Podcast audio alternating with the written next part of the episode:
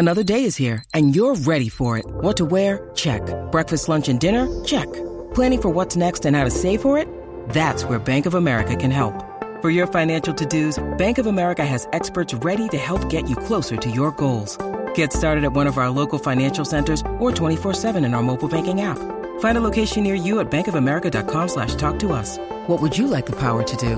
Mobile banking requires downloading the app and is only available for select devices. Message and data rates may apply. Bank of America and a member FDIC. When you need mealtime inspiration, it's worth shopping Kroger, where you'll find over 30,000 mouthwatering choices that excite your inner foodie. And no matter what tasty choice you make, you'll enjoy our everyday low prices, plus extra ways to save, like digital coupons worth over $600 each week. You can also save up to $1 off per gallon at the pump with fuel points. More savings and more inspiring flavors make shopping Kroger worth it every time. Kroger, fresh for everyone. Fuel restrictions apply. Today is Sunday, July 22nd, and this is Celtics Beat on the CLNS Media Network, the leading online provider of audio video coverage of the Boston Celtics. I'm Adam Kaufman, and episode 272, featuring Hoops Hype's Alex Kennedy, is brought to you by Hims. My listeners get a special trial month of Hims for just $5 by going to forhims.com slash Celtics.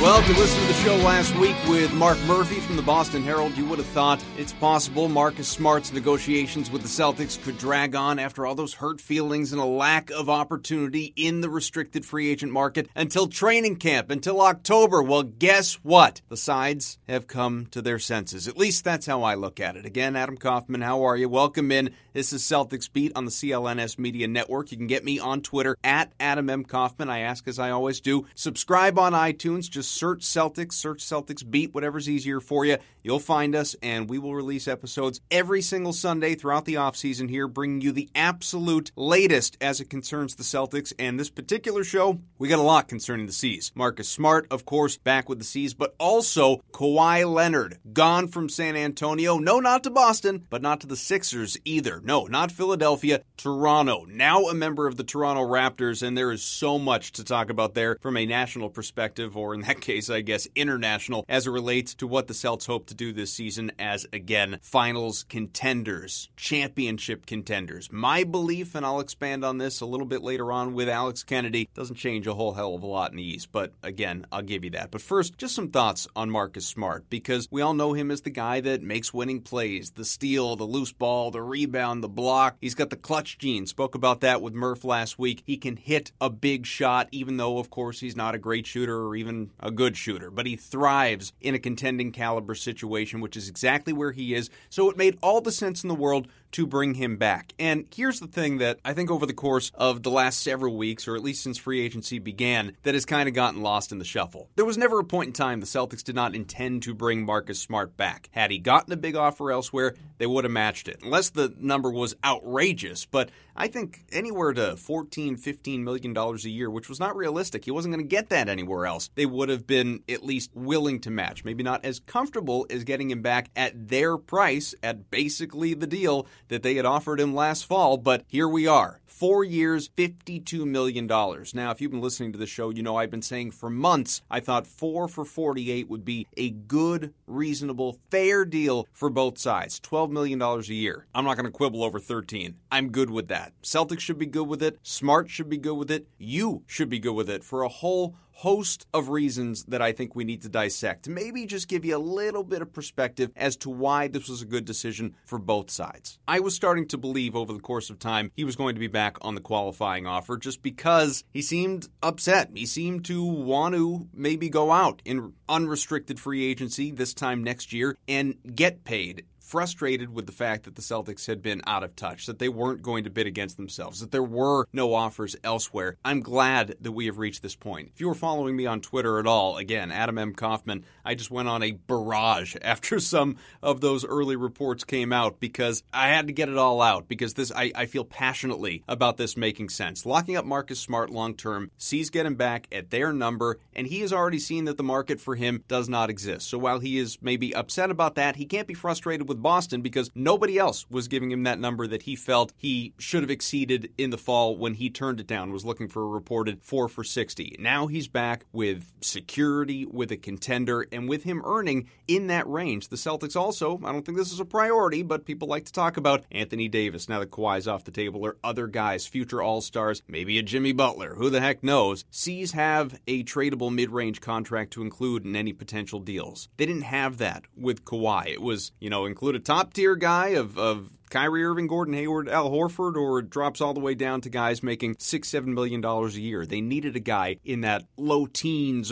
but more than that, I'm of the belief the Celtics want Marcus Smart. They need Marcus Smart. They wish to keep Marcus Smart. As an organization, whether it's Wyc Grousbeck or most certainly Danny Ainge, Brad Stevens, teammates, everybody, they love Marcus Smart in spite of some of the warts, the poor shooting, the hitting the picture frame. He's a winning player. He can thrive in the intangibles department, and it makes the most sense for him to be, whether it's Boston or not, in a contending situation. That is when it's worth a bit of an overpay, and this is maybe a little bit bit of an overpay just because, of course, there weren't offers elsewhere because you already know his importance to this system. More than that, signing him now with zero need to bring him back for anything more than that qualifying offer of one year, $6.1 million, it may be a, a little bit of a reaction to the Kawhi Leonard trade, only in that the Celts do have a viable threat to reach the NBA Finals, and we'll expand upon that, obviously, and it depends in large part on Leonard and whether he buys in, whether he's invested, whether he stays beyond just the one year. But Smart, for what this group has, he's a very important cog to what they do, especially defensively. He's that bulldog player, the heart and soul guy, gives his all, sometimes to a fault. We know hurt his hand late in the season there and had to miss some time, but that was an effort play that caused it, a fluky situation. But Boston couldn't risk potentially losing him, Kyrie Irving, and Terry Rozier next summer in contract years. No, I don't believe that was ever going to happen. But if they all came back with free agency looming a year from now, it was a risk. It was a risk. Cap's going to go up. Teams are going to be handing out some funny money again. It was a risk. You need to have two back. And right now, that's one I do believe they will get to. On the whole Smart versus Terry Rozier thing, and I, have talked about this a lot on this program, we have the debate all the time. As long as you have Kyrie Irving back beyond this year, and I believe he will be, Smart's defense is more important than Rozier's offense. Irving can score. Hayward can score. Jayson Tatum, going to be a superstar in this league. Jaylen Brown, he can do both. He can score, he can defend, as some of those other guys can do as well. You don't have to have. There's a little bit of redundancy when it comes to Terry Rozier. Plus, terms of the interest of bringing Smart back now and, and maybe willing to overpay this year as opposed to future seasons, it's an if. Granted, it's a, a, big if based on what we've seen in his career early on, but smart if he goes out and increases those shooting percentages to, say, 40% from the field, 35% from three, and those would admittedly again be jumps, but he plays his usual all NBA caliber defense, he was going to get a big contract next summer. That's just a reality. I'm not saying this will be the Avery Bradley deal and we'll view it as this great steal by the end of the contract, but the fact that, that possibility exists is something to think about. And just to further emphasize how much the C's love Smart, the fact Danny Ainge and the Celts were willing to pay into the luxury tax this year to keep him around when they absolutely, again, with that qualifying offer, didn't have to do that, tells you all you need to know about how much they value him. They love him. And I don't believe they're looking to ditch the tax. They've spoken for a long time about a willingness to pay into it. Ownership, Ainge, everybody. And people keep talking about throwing out this idea of, of moving Marcus Morris just to avoid paying into that tax. Not a lot of minutes to go around right now, and I know Morris has already sort of speculated as to what his role with this team is, is going to be and expressed some concerns about that if everybody is healthy, but they won't be. Injuries happen, guys will rest, whatever it is. He has value beyond that modest contract. I'm not saying Marcus Morris is a necessity, but he's an asset, and he's not a guy you move just to avoid paying into the luxury tax a little bit this first year. And just to sort of cap this thing off, controversial opinion maybe, I don't know, but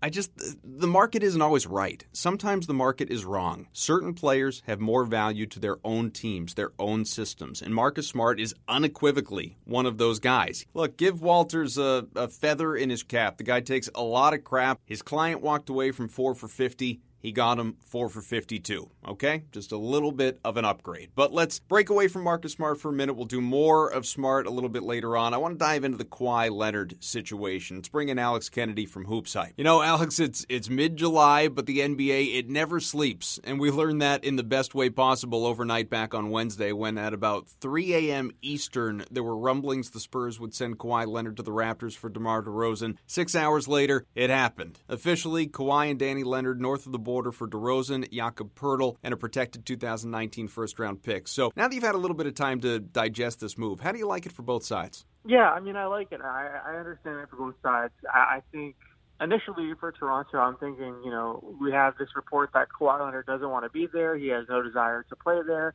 Uh, Chris Haynes reported that. So initially, I'm thinking, you know, this is a big risk. You're giving up DeMar DeRozan, and uh, he's a guy that you have under contract for multiple years. He has talked about potentially staying with Toronto for the rest of his life, and all these things. Um, he gave up a first round pick. He gave up, you know, Jakob Poeltl. Uh, you know, there was there was a lot of uh, there was a lot of things that, that initially I, I thought I didn't like the deal for uh, for Toronto. But then the more I thought about it, you know, uh, and the more I kind of heard some of the reasoning coming from the Toronto side, uh, you know, camp, it was it was really you know that this team was in such cap hell that I think they looked at this as even if Kawhi Leonard and Danny Green walk after one season, then they have enough young guys, you know, in that young core to start a rebuild and try to, you know, get out of some of these bad contracts. I think the way they looked at it was, you know, let's let's try to swing for the fences this year and make a run at the NBA Finals, see if we can compete with Boston and Philadelphia by bringing in a guy like Kawhi Leonard to, uh, you know, our existing core. Um, and, you know, we've already seen what what we can do as a team. Uh, they had this team, you know, the, the same core several years in a row now. They failed in the playoffs, so I think, and now you know they made a change with uh, from Dwane Casey to Nick Nurse as well, showing that they you know really didn't believe in the lineup and a team that they had as constructed. So I think they feel like you know this the starting lineup is much better now when you look at Kyle Lowry, Danny Danny Green, Kawhi Leonard, Serge Ibaka, Jonas Valanciunas. You have OG Anunoby off the bench. You know, you have a number of guys there that you know the bench is one of the best in the NBA last season. I think they believe in that team now better than you know they did last year. And then if those guys leave, then you clear two huge salaries off the books. I think it was kind of a sneaky way to get out of DeMar DeRozan's contract. Um, you know, it, and that it, it, maybe they maybe Kawhi stays. That's the best case scenario. But the worst case scenario, I think, is is uh, Masai Ujiri's plan B. I think that's where he can look to rebuild this team. And remember, you know, when he first got to Toronto, he wanted to rebuild. He talked about trading away Kyle Lowry. You know, there were talks with the New York Knicks and a number of teams. There were, you know, talks about trading DeMar DeRozan. He did trade Rudy Gay. You know, initially Masai was going to go there and rebuild and, and start this team, you know, from from from fresh, uh, from you know, get rid of everyone and go young. Obviously, things changed. They started winning, um, and now he, he's been able to, you know, allow them to contend and, and put together a good team while still building a young core. So he has some flexibility for the future and has that option down the road. So you said it. There's skepticism that Leonard even wants to play for Toronto. Do you think he's going to be genuinely invested there, or is maybe he has to be just to get his max deal? Yeah, that's a great question. I, I think there's enough skepticism around his injury that I think he needs to play well to, uh, you know, if he wants to get that max deal next summer. Um, and I, no one wants to see a guy just go out there and not try and, um, you know, mail it in basically and have a bad attitude. You know, the thing, you know, earlier in his career, we never heard any any of these things about Kawhi Leonard. That's why this has been so surprising to me because – you know, he's a guy that was always team first and quiet, had no ego, and, and everything that's come out this summer, it just doesn't sound like Kawhi to me. So that's what made me wonder, you know, was this his camp? You know, there had been some restructuring in his camp. He fired his agent. Uh, it has a new one. Uh, it, you know, his uncle now has a much bigger presence in his life and in, a lot of input. And it's talking about, you know, big markets and getting more out of his shoe deal and all these things that Kawhi just never cared about before. So I, I do think there's some sense around the NBA that maybe we can reach Kawhi and get to the Kawhi that we used to know, or the Kawhi that you know the Raptors loved during the pre-draft process several years ago. You know, I think some people feel like that. I think the Spurs felt like that for a time. That you know they could reach Kawhi and they could maybe salvage that relationship if they got him away from his camp. But um, yeah, I, I do think he has to go out there and uh, you know at least try and, and you know try to compete. Uh, otherwise, it, it is going to be a stain, uh, and it's going to be hard for him to you know go out next summer and uh, potentially get that max contract. You know, I do think someone would give it to him just because he's that talented. Um, but certainly his options are going to be uh, he's going to have way more options if he if he goes out and competes and handles this professionally. So I get the risk on Toronto's part. I mean, perennial underachievers in the playoffs haven't even made the conference finals, let alone the NBA finals. Clearly felt they needed a shake up, and you hit on some of that. You know, another sweep versus LeBron, Dwane Casey, coach of the year, and then he gets the boot. DeRozan, he's obviously out in this trade, but just it feels like a rental for so many reasons. And I know what happened with Paul George in Oklahoma City, and, and there is that allure, that potential of selling a guy on your franchise in your city and all of that over the course of a year. But do you believe Kawhi would actually consider staying in Toronto, or is he going to be focused on LA all year? Honestly, I, I think this is he's more likely to go to LA.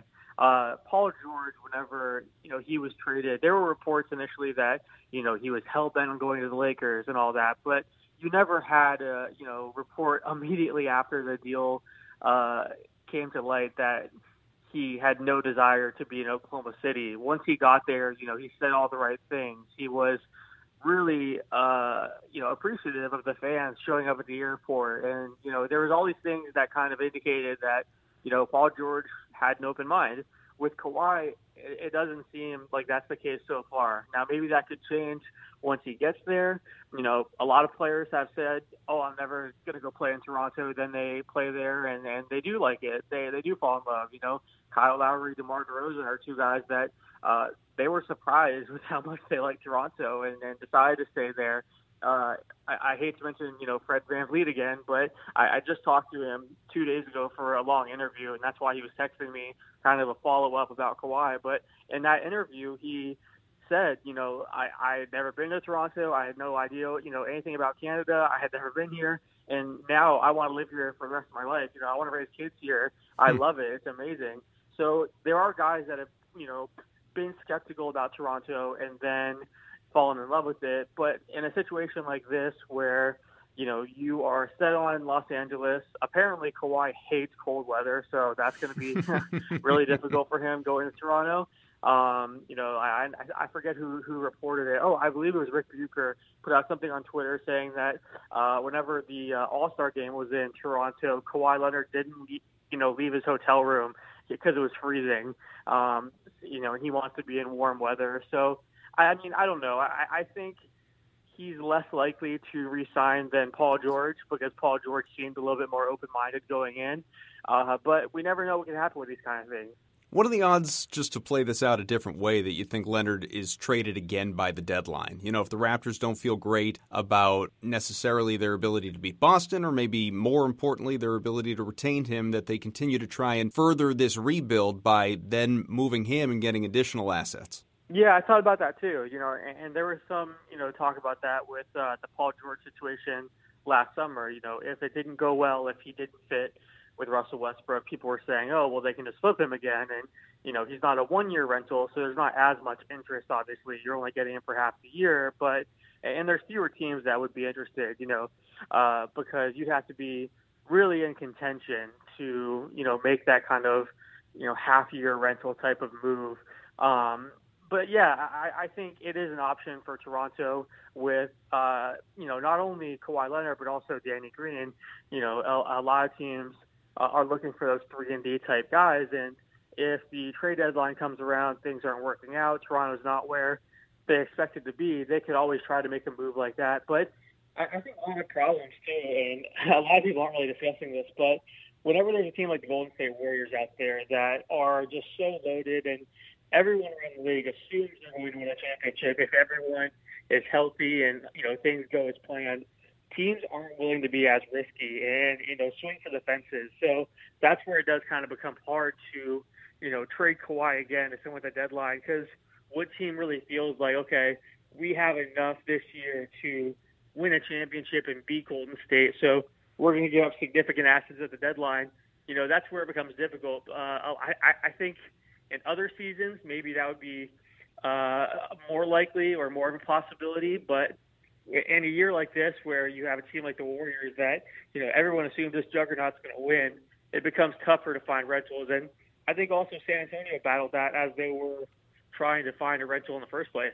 All right, we'll get back to Alex in just a second, but I want to tell you today's episode of Celtics Beat brought to you by Hims. Hims is a brand new wellness plan for men. Guys, how many of you are scared of hair loss? I'd guess a lot of you, considering 66% of men lose their hair by age 35. Stop procrastinating and stop turning to weird hair loss solutions. Hims is your one stop shop for hair loss, skin care, and sexual wellness for men. Best part about Hims, they connect you with real doctors to treat your hair loss with actual medical grade solutions. We're not talking about concoctions that you make at home. We're talking about prescription solutions backed by science. Just go to forhims.com right now. Sign up is easy. Answer a few quick questions and a doctor will be assigned to you. Products are shipped directly to your door too. You don't have to wait in line for hours. Let Hims come to you. My listeners get a special trial month of Hims for $5 while supplies last. See website for full details. This would cost you hundreds of dollars if you went to your local pharmacy. Skip that. Use my promo code Celtics. Go to forhims.com slash Celtics. That's forhims.com slash Celtics. All right, let's get back to Alex.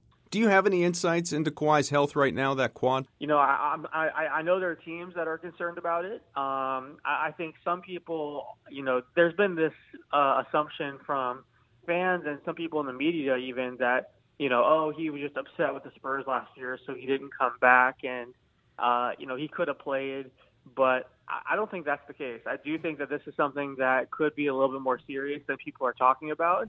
Um, and I know there was some, you know, talk about even if a team were to trade for him, you know, their their physician could do, you know, uh, uh you know, they they could look at him. Their physician could do, uh, you know, a check on on his quad and say, yeah, he's healthy, but you don't know if he's going to be, you know, 100% the old Kawhi that was an MVP candidate and one of the best two-way players in the NBA healthy, or is he, you know, uh, 70% of himself healthy? I think that's kind of the question. Even if he's able to go out there, is he limited in some way because of the quad? And and this is an injury that has been nagging. It's not like it's the first time thing. He's going to get over it, and it's going to be in his past.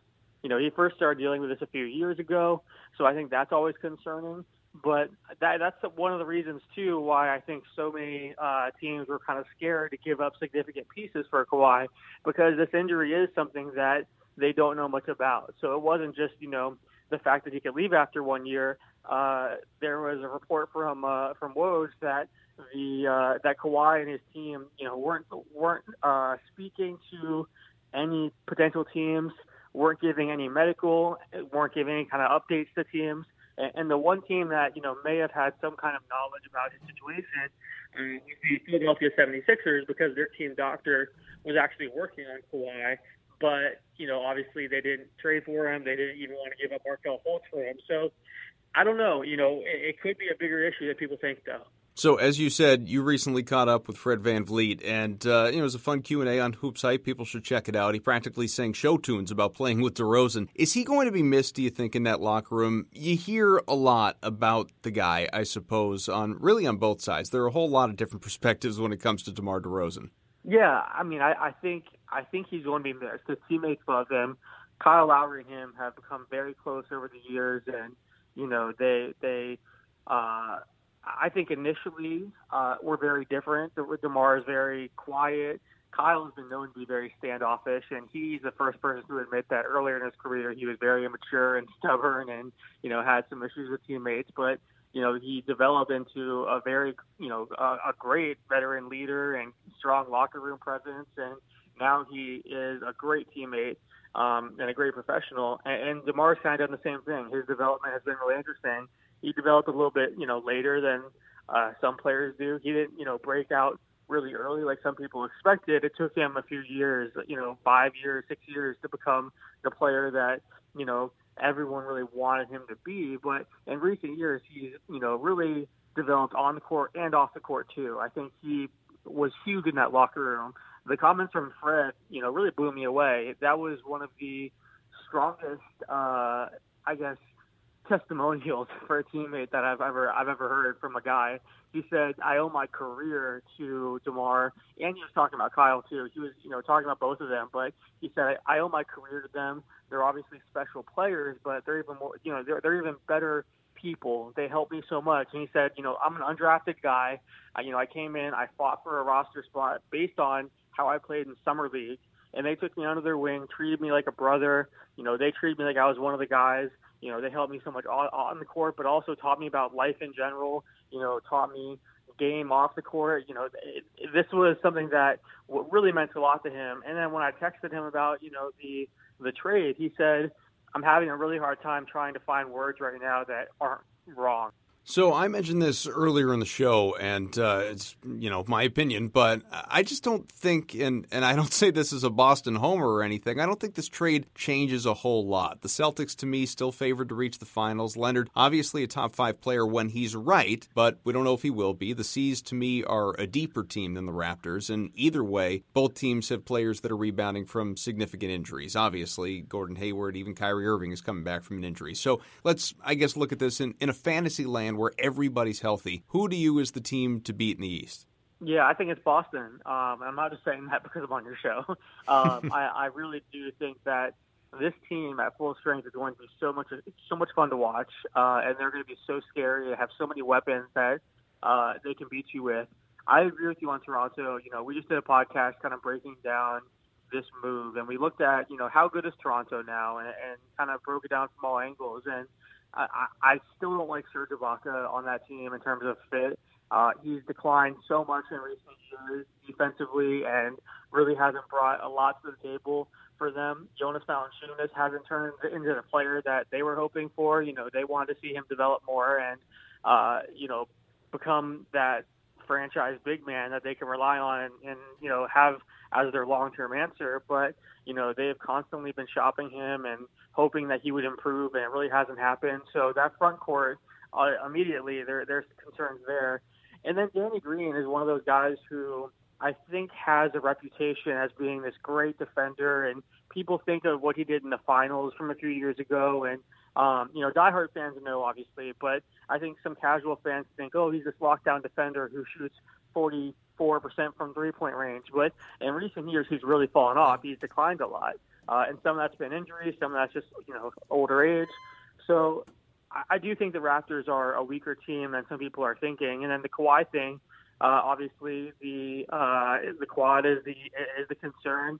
You also have to wonder how is he going to play outside of you know San Antonio's system, where a lot of guys have looked really really good, and then you know they go somewhere else and they're still a great player, but it's not quite the same. So Celtics clearly weren't all that interested in Kawhi, which is why they reportedly made, as you said, their top five players unavailable. But should Danny Ainge have acted, especially now that we know he landed within, uh, you know, to a conference rival, or was he right to stay with the current core? Well, I know Celtics fans sometimes get frustrated that he doesn't pull the trigger on moves, and you know this this can be said about Jimmy Butler, Paul George, Kawhi Leonard, but I think he's just very uh, cautious when it comes to some of these moves. A guy like Kawhi, um, even though I think if Boston had landed him, I could see him going there, loving it, being able to, you know, go to the NBA Finals potentially with the Celtics. You know, playing with Kyrie Irving, who is someone that he actually has a decent relationship with. From you know what I what I know, I've seen them together at you know, different events, you know, at all star parties, they go hanging out together. Um, you know, they, I, I don't know if they work out together, but they have some kind of relationship. Um, this team is so good. I, I could see him thinking, okay, you know, maybe this is best for me. I love LA, but I'm closer to a championship, and my championship window is much wider if I stay here in Boston. So I understand, you know, that's where the Kawhi Leonard could have been a uh, trade could have been tempting, but I, I just think Danny really values his assets, and I think he is thinking more long term. You know, the the Kawhi Leonard thing, it could have been a rental, and then all of a sudden you're losing, you know, a, a key piece.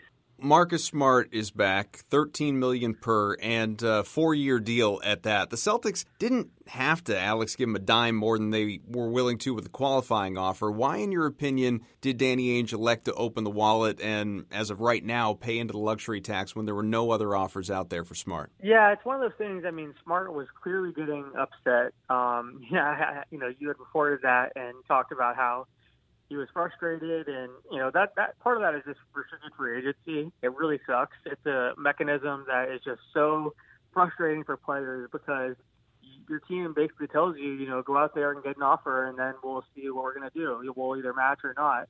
Um, so it's very uh, frustrating for players, and you don't feel wanted at all. Uh, but that's how GMs have to approach it because they don't want to bid against themselves, and they want to see what the market is like. So I, you know, I see what you're saying that they're really they could have just said, look, you know, take it or leave it. Here's your offer.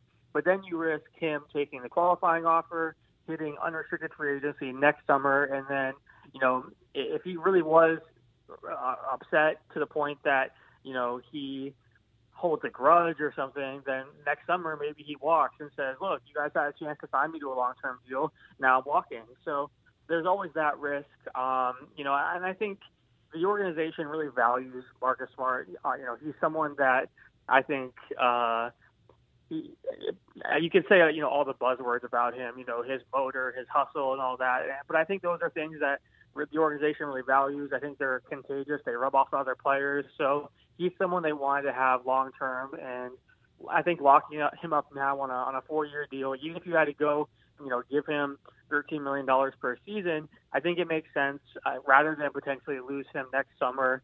Because again, he's one of those pieces in this core that is very important. You know, he's a guy that a lot of teams would love to have. You know, I think one of the reasons he didn't have an offer is because he was a restricted free agent, and people just assumed that Boston would match, especially knowing now that you know they, they're willing to give him $13 million a year. If he's unrestricted though next summer, let's say, you know, there's a lot of teams that would be interested in having a guy like Marcus Smart, and that's where it becomes difficult for Boston to retain him possibly. So I think this was about just making sure you keep him. You never want to lose an asset, and I, I think, uh, you know, if he if he were to sign the qualifying offer and walk next summer for nothing, then you know you, you put all this time and energy into developing this guy, and you know he's he knows the system. He's become an important part of the team. Losing him for nothing next offseason is a scary thought. So you know, locking him up on a contract like this now, that is tradable. I mean, I think other teams around the NBA would trade for him if you know something happened and Boston needed to move him. So I I, I like the deal. I, I think I, I see what you're saying about bidding it yourself and how there weren't other offers, but I think Boston just really want to make sure they kept him. How important is Smart to this team? I mean, we see it obviously here in Boston, but from a national perspective, is he the type of guy that contenders have to have to win a championship? Yeah, I mean, I think he's very important. Um, you know, I think there's some people that have doubted his importance because obviously Kyrie Irving is there and he's the guy, and you have Terry Rozier in the backcourt. You know, Jaylen Brown is, is someone that obviously is developing, and you know, a lot of people love around the league too. But a guy like Marcus Smart, again, he just makes those winning plays, and he's a guy that uh, he's one of those guys that you love to have on your team, but hate if he's on another team. So, you know, opposing fan bases hate him. Uh, you know, a lot of players don't like playing against him because he flops and you know he's aggressive and he's you know diving for loose balls. But that's the kind of, that's kind of guy you want if you're a contender.